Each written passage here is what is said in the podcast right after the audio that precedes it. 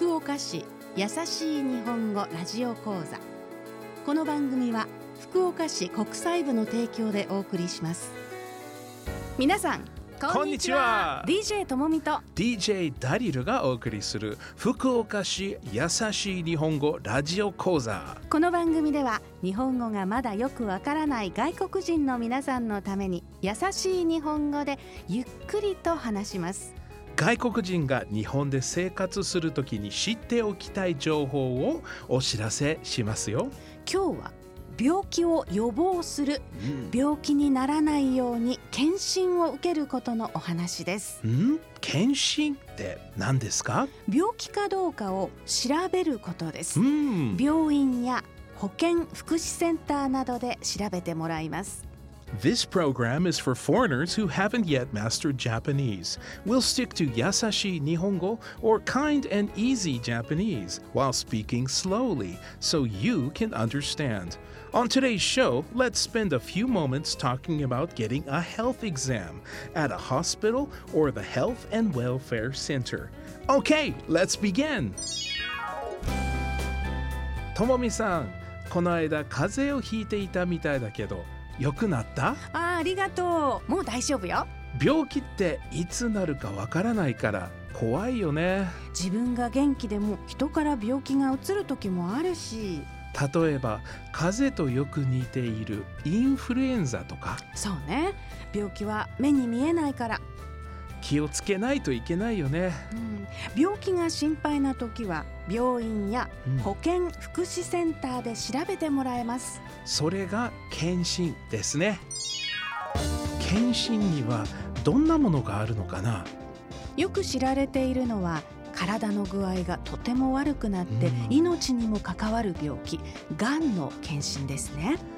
胃がんとか肺がんとか体の中でがんになる場所もいろいろありますね。女性なら乳がんや子宮がんの検診もあります。他にはどんな検診がありますか？人から人へうつる病気感染症の検診。うん。例えば結核という感染症があります。どんな病気？結核菌という悪い菌が原因の病気です。はい。結核になったらどうなるの？咳や高い熱が出たりして風邪をひいた時とよく似ています。2週間以上咳が続いたり急に痩せたりして具合が悪い時は結核かもしれません。そういう時は早く病院へ行かなくちゃ。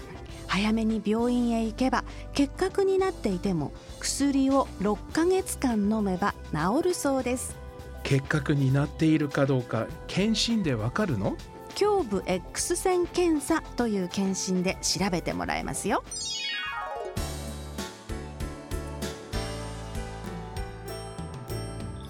外国人が福岡市で生活するときに知っておきたい情報をお知らせする。福岡市優しい日本語ラジオ講座。今日は病気を早く見つけるために必要な検診についてお話ししました。最後に今日のラジオ講座の大切なところを復習します。病気を早く見つけるために検診を受けましょ大人ももちろん気をつけなくちゃいけないけど子供も心配ですね。うはい。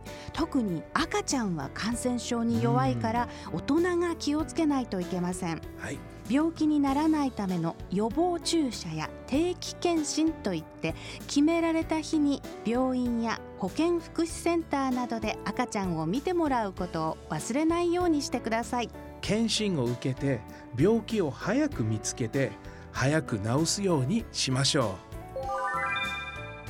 人から人へうつる病気感染症には特に注意しましょうう感染症には結核の他に HIV などもありますね。どちらも検診を受けて見つけることができますよ。いつどこで検診を受けたらいいかわからないときは保健福祉センターに聞いてみてください。それでは次回の放送をお楽しみに。福岡市優しい日本語ラジオ講座。この番組は福岡市国際部の提供でお送りしました。